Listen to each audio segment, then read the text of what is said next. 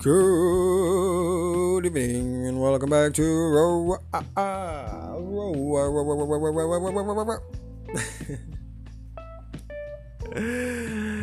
malam-malam.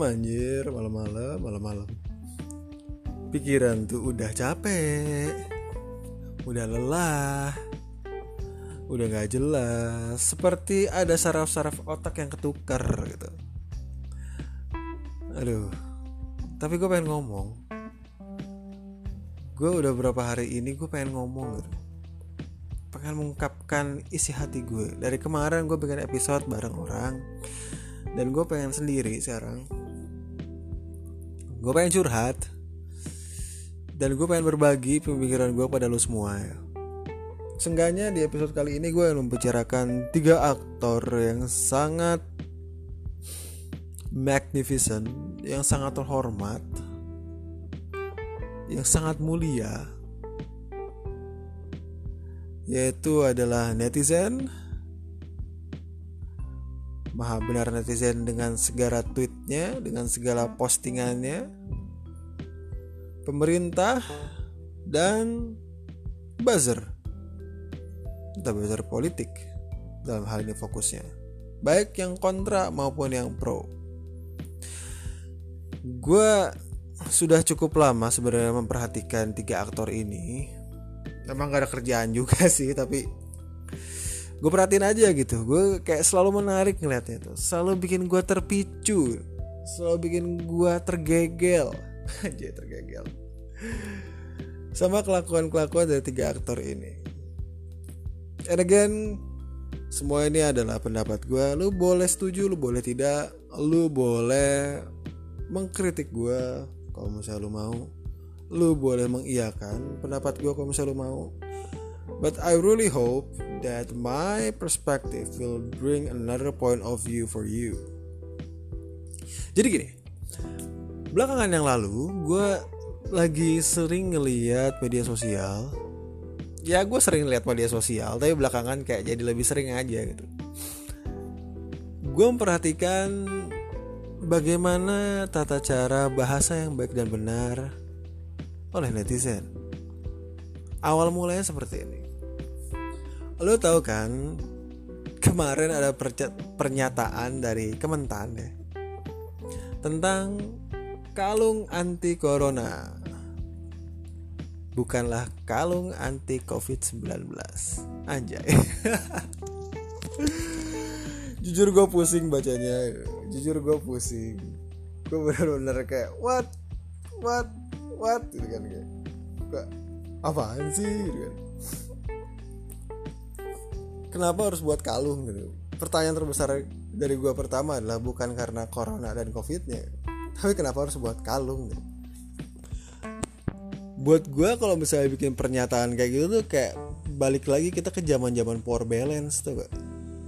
Dimana kalau misalnya pakai gelang tersebut bisa menyimbangkan badan lu. Cok, bahasanya ya, lu menyimbangkan badan lu tuh pakai kaki coy, bukan pakai gelang. Aduh, itu kayak sebuah kebodohan yang terulang kembali seperti itu.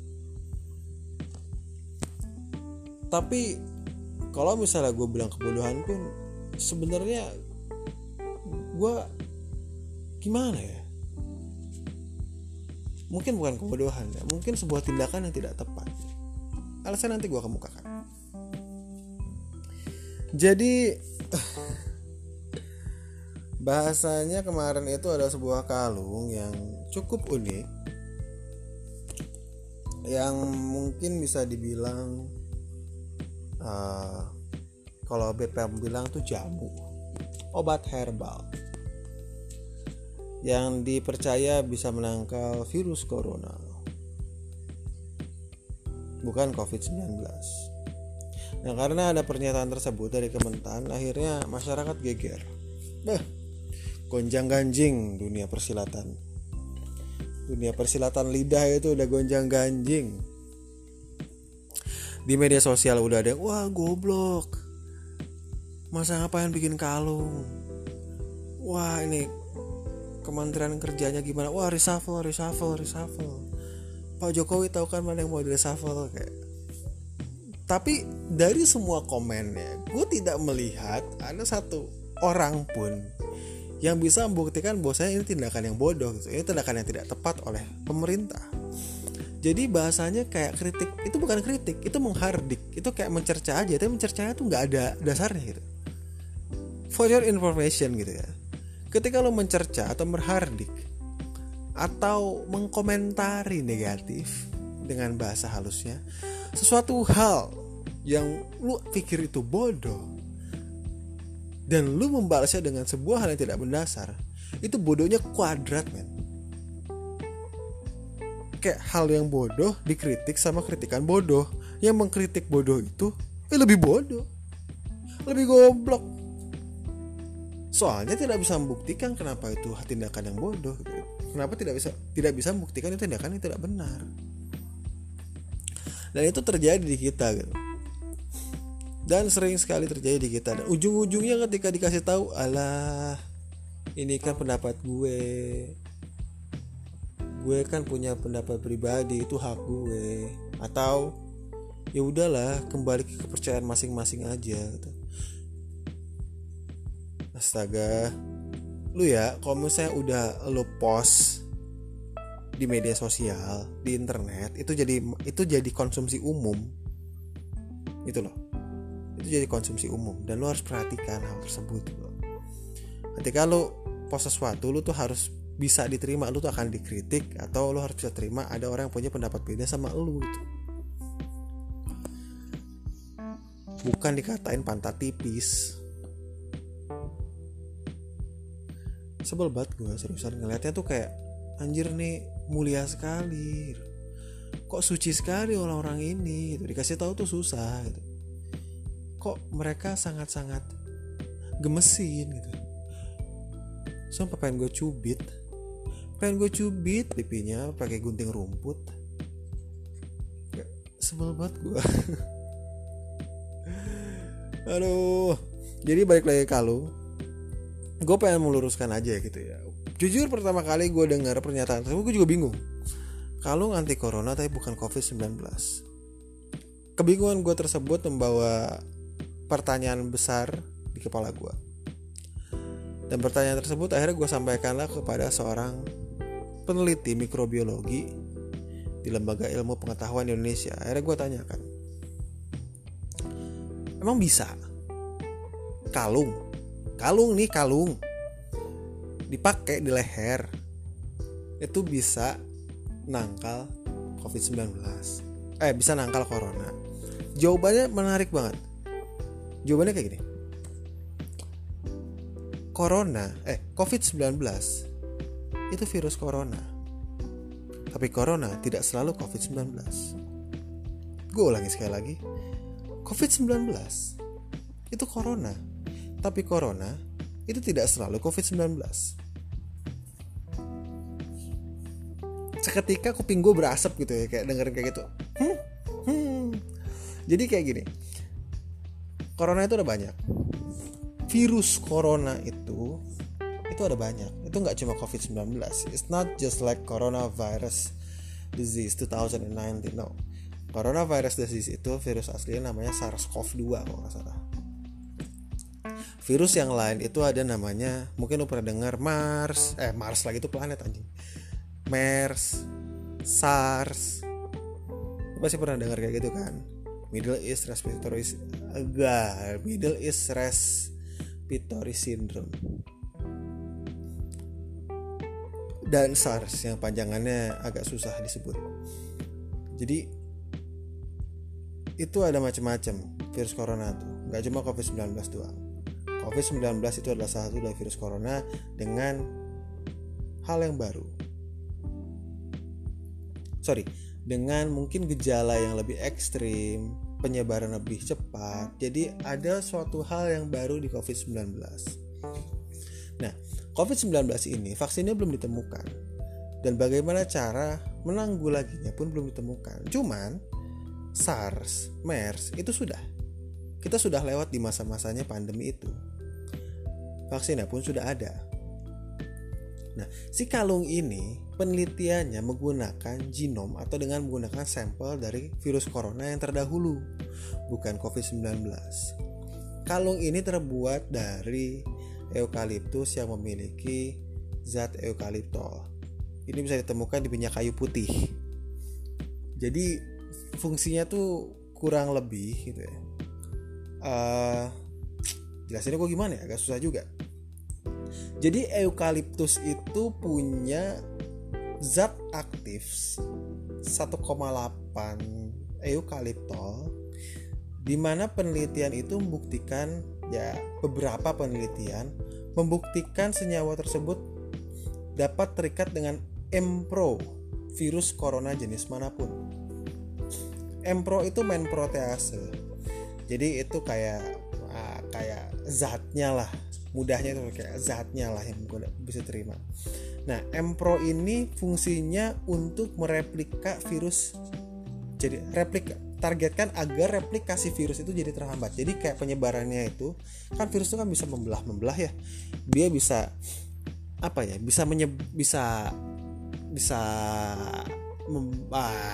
bisa bereplika dengan cepat lah, bahasa gitu, bisa membagi diri dengan cepat. Nah, fungsinya dari eukaliptol atau fungsinya dari Mpro, dari main proteasenya itu tuh menghambat replikasi tersebut gitu. Jadi supaya penyebaran itu nggak cepat. Nah, itu ada di eukaliptus. Itu ada minyak kayu putih. Nah, kalung ini terbuat dari eukaliptus. Mungkin harapannya itu ketika lu pakai kalung tersebut, lu kan nyium nih baunya nih, bau minyak kayu putih nih dari kalungnya. Nah, daya tahan tubuh lu kan naik.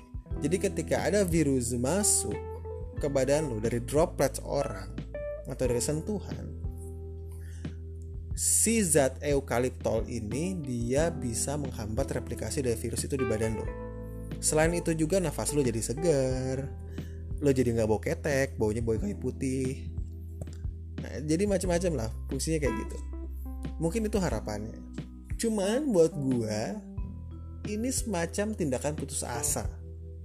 Gue melihatnya seperti itu. Ini kayak macam tindakan putus asa gitu. Karena bahasanya lo bisa cuy, kayak wahai pemerintah, Anda itu bisa buat penelitian. Jadi dana penelitian tuh tolong digencarkan untuk apa ya? Untuk mencari tahu hal-hal lebih dalam terkait dengan SARS-CoV-2 ini atau COVID-19 ini. Bisalah cari tahu tentang hal tersebut, gak usahlah bikin kalung.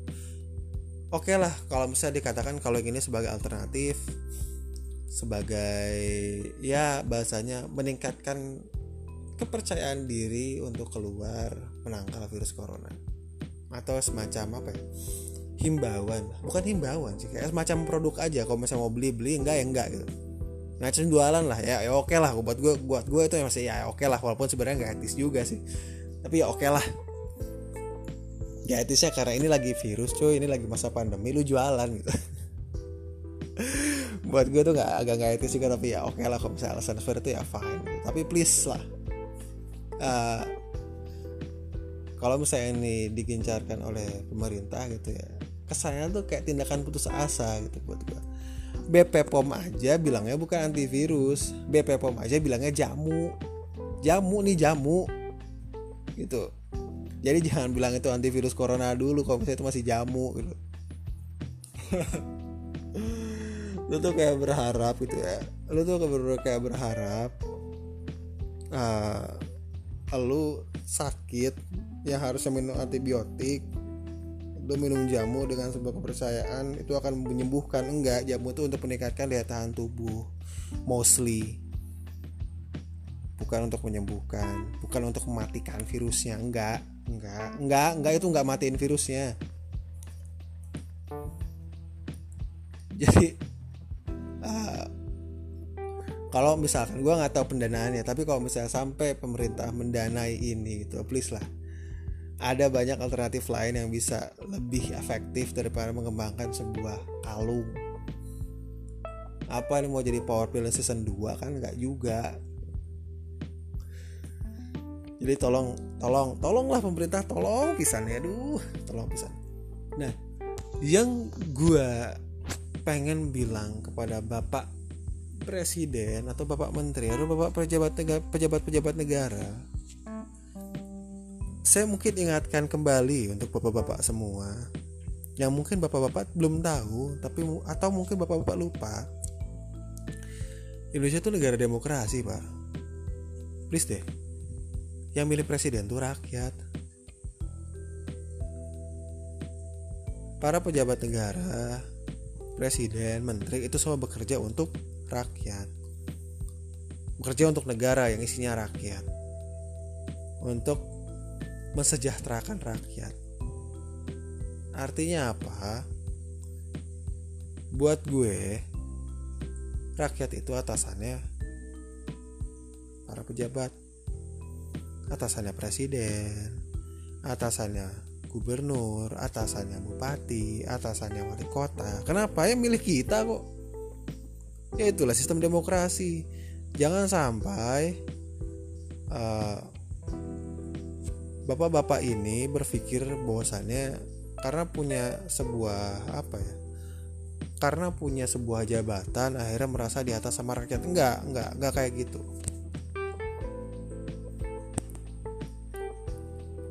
Masyarakat itu tetap di atas karena negara sistem demokrasi. Kita tidak menganut sistem feudal. Enggak, ini bukan kerajaan, ini bukan feudal. Jadi yang tertinggi tetaplah rakyat. Seperti itu. Nah, kan kalau Bapak bikin pernyataan kayak ini adalah antivirus corona bukan Covid-19, kan yang paham cuma berapa, Pak, ya? Yang artinya kan komunikasi nggak lancar nih. Ini kesalahan terbesar nih, Pak. Saya kasih tahu, Pak. Kesalahan terbesar itu adalah komunikasi tidak lancar. Kayak orang pacaran lah, Pak. Komunikasi itu nomor satu. Tapi gak bisa kalau misalnya ngomong komunikasi nomor satu terus tanya ada apa, ngomongnya terserah, tuh gak bisa. Atau tanya gak apa-apa, gak bisa kayak gitu. Ngomong. Jadi karena kita, Bapak bekerja untuk rakyat, perbaikilah komunikasi. Analoginya sederhana sekali. Kayak ini adalah sebuah perusahaan, ini adalah sebuah lembaga. Atasan Bapak itu rakyat, Bapak itu adalah yang bekerja untuk rakyat. Artinya, kalau misalnya Bapak mempresentasikan sesuatu kepada rakyat, kepada atasan Bapak, dan atasan Bapak tidak paham, Bapak akan dicaci maki, Pak. Akan dicerca, akan ada stigma negatif. Terus seperti itu, Pak, jadinya.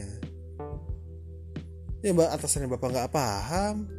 Nah, masalahnya adalah atasan Bapak ini ada 260 juta sekian orang. Jadi mau gak mau komunikasinya harus ekstra. Gak ada kayak komunikasi gak lancar tuh harusnya gak ada. Kan dari masyarakat juga ada yang gak sepinter Pak Presiden, ada yang tidak sepinter Pak Menteri, ada yang tidak sepinter Pak Dirjen. Komunikasinya harus ekstra. Bisa gak sih kayak, gue tuh selalu berharap gitu ya, pemerintah tuh bikin kayak press conference paling gak seminggu sekali tentang apa saja yang terjadi di negara ini selama 1 minggu atau 1 bulan kayak, atau berapa kayak periodenya ngomong gitu. Kan punya juru bicara nih ya.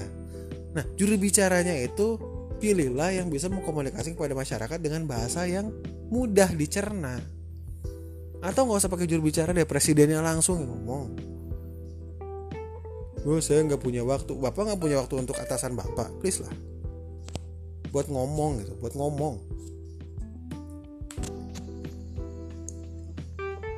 Ini tolong, perbagi komunikasinya. Ini sangat krusial. Ini sangat amat hyper duper ultra krusial. Gimana masyarakat mau paham politik kalau misalnya komunikasi politik aja gak lancar. Ya gitu. Dan jangan pernah ada pemikiran untuk alah netizen biarin aja, alah masyarakat biarin aja, alah yang kontra biasa aja, alah cuma sedikit. Enggak kayak gitu, Pak. Enggak kayak gitu. Kalau misalnya pusing mikirin negara, pusing mikirin rakyat, pusing dicerca, pusing dikritik, mending budidaya kaktus aja, Pak. Oh, ternak lele. Omsetnya lumayan, Pak. Gitu. Dia tolong gitu. Kita benar-benar minta tolong, Mas. Komunikasi diperlancar. Nah, Yang terakhir, yang bener-bener bikin gue pengen kayang depan Monas gitu ya, karena gue gak habis pikir. Gue bener-bener gak habis pikir itu soal bazar-bazar politik, mau yang pro atau yang kontra gitu. Atau mungkin bukan buzzer, atau mungkin gak, bukan buzzer, gak cuma buzzer. Mungkin akun-akun yang punya goalsnya masing-masing, entah itu bikin jokes, entah itu menginformasikan masyarakat embel-embelnya, tapi doyannya itu nge-screenshot berita yang benar-benar eye catching, yang benar-benar bisa untuk menjadi polemik, di screenshot akhirnya disebar. Atau buzzer politik yang kontra sama pemerintah terus akhirnya ngebuat hoax. Atau buzzer yang pro pemerintah akhirnya kayak pengalihan isu. Cuma satu kata yang cocok banget, ini fit, bisa dikalungin, dibikin. Beli emas sekarang ya, beli emas terus bikin kalung tulisannya ini, kalian jahat,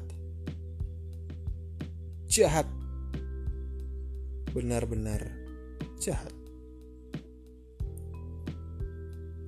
Kenapa gue bilang kayak gitu?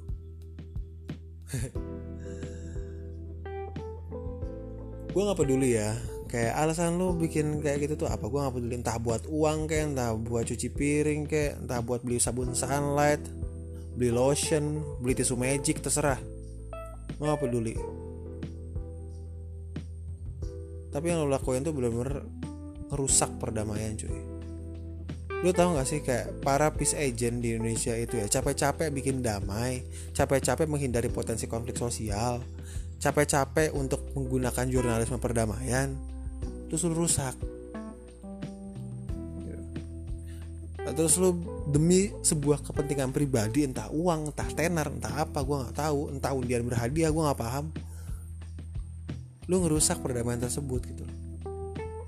Alah, orang damai juga para promotor perdamaian kok gak ada konflik gak kerja. Please, gue kasih tahu satu hal ya, banyak konflik sosial di Indonesia dan para peace agent tersebut ngerogoh koceknya sendiri.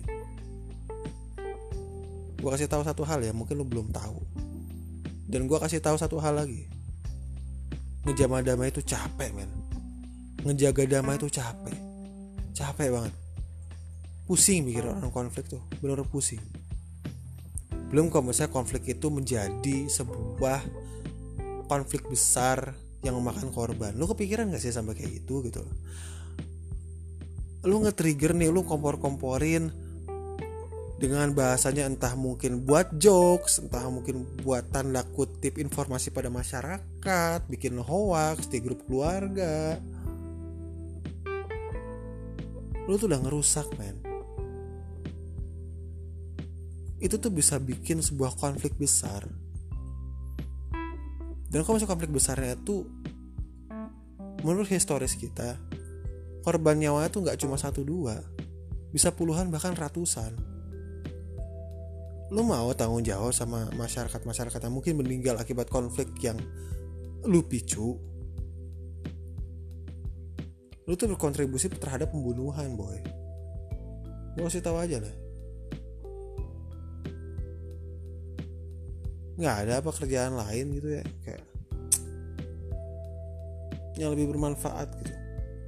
Jadi buzzer anjir. Apaan sih jadi buzzer? Sedih amat gitu, kayak udah sedih amat, hidup lu sedih amat. Gue aja heran gitu ya, buat orang-orang yang bener-bener kayak nge-trigger hal-hal kayak gitu. Bisa tidur tenang aja gue bingung gitu anjir. Kayak bener bisa tidur tenang tuh gue pusing gitu. Kok bisa gitu ya? Semoga deh kapan-kapan gitu ya, lu tindihan anjir. Tindihannya bukan sama setan, bukan. Tindihan lu sama orang-orang yang udah lu bohongin, orang-orang yang udah lu provokatorin, yang akhirnya mereka marah terus bikin konflik. Nah lu semoga tindihannya sama pemikiran-pemikiran mereka. Dan mungkin kalau misalnya ada korban jiwa, lu terbayang sama muka-mukanya mereka, lu kebawa tidur. Karena yang lu lakuin tuh jahat banget men. Gue capek-capek, gue belajar S2, ngambil master untuk fokus pada damai dan resolusi konflik. Gue ngeliat capeknya tuh capek bukan main cuy, gila. Wih, capek banget. Ngebuat sebuah damai itu hal yang sangat melelahkan. Nguras tenaga, nguras uang, nguras pikiran. Ya udah lu ngapain lu bikin kayak gitu. Ya biar bisa damai lah. Kita tuh lagi krisis pandemi. Stop dulu lah yang kayak gitu, kurangin gitu. Dan gue paling malas gitu ya. Kalau misalnya ada orang bawa-bawa kayak ini cuma candaan tapi micu konflik sosial. Dan dibilang orang-orang yang kasih tahu itu orang-orang pantat tipis.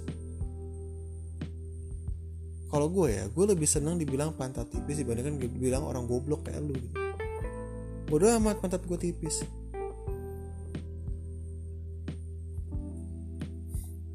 Beda sama mengkritik ya. Orang yang menggunakan komedi untuk mengkritik itu lain, itu cerdas. Buat gue itu sangat cerdas. Tapi untuk memprovokator tapi dengan motif candaan, motif jokes, belum provokasi itu lain. Itu jahat beneran. Berapa banyak orang yang mau lo bohongin, berapa banyak orang yang lo bikin emosi. Stop. Baik. Sholat tobat. Lu mending ternak ayam dah. Lumayan ternak ayam. Lu beli 2 sepasang aja tuh bisa banyak. Coba. Aduh, pusing gue kayak mikirin kayak gini tuh. Kok nggak ada habisnya gitu ya. Kita selalu berpikir, kita selalu melihat keluar. Lu lihat negara luar damai, lu lihat negara luar gak ada kontroversi yang gimana-gimana. Tapi lu tahu gak satu hal yang kita miliki yang tidak negara lain miliki? Dari negara damai-damai itu, negara-negara yang damai itu tidak miliki. Kita punya satu hal yang kita miliki dan sangat unik. Gak ada orang-orang kayak lu cuy. Ada pun sedikit, sekalinya ada, itu malu-maluin. Kalau di sana kayak gitu, kalau di sini bangga-banggain. Coba makanya kurangin lah.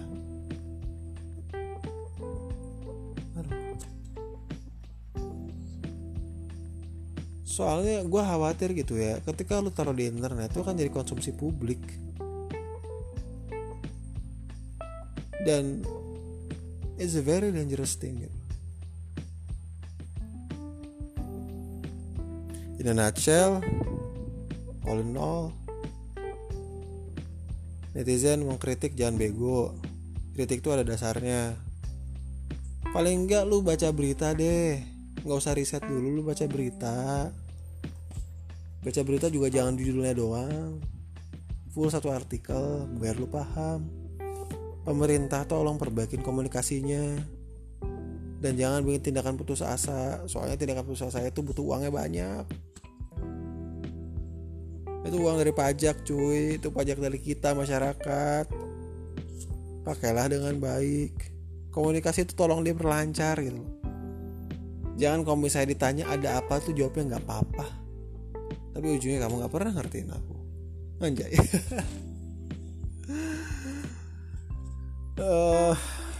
Dan kepada para buzzer politik, kalau udah ketagihan gitu ya.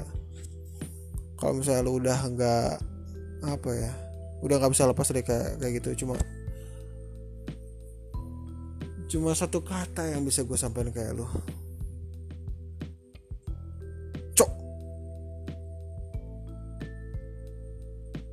coki maksudnya.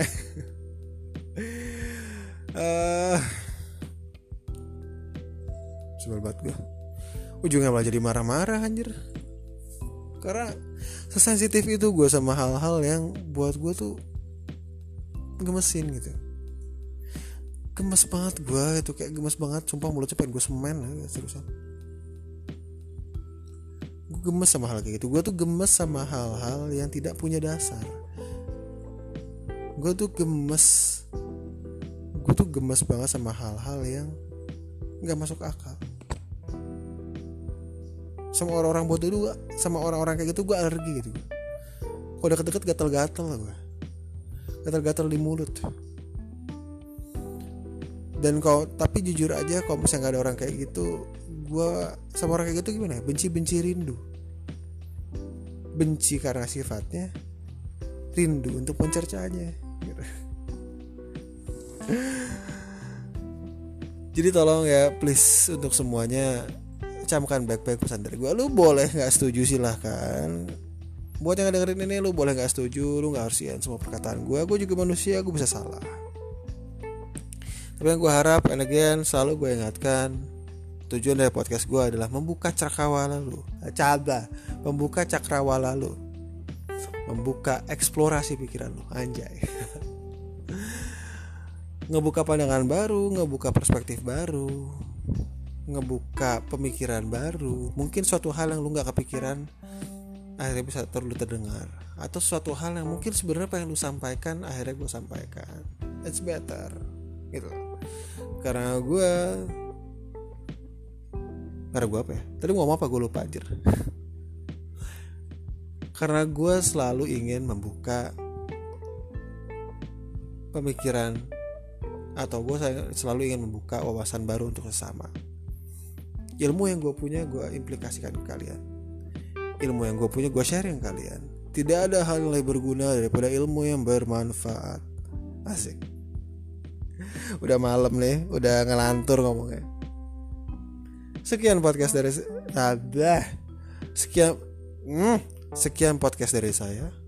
Kok jadi sopan anjir. Sekian podcast dari gue. Kurang lebihnya mohon maaf. Kalau misalnya ada salah-salah kata mohon dimaafkan. Semoga lo mendapatkan hal bermanfaat dari podcast ini. Thank you very much. You know that I always appreciate you so much. See you in the next episode, and bye-bye.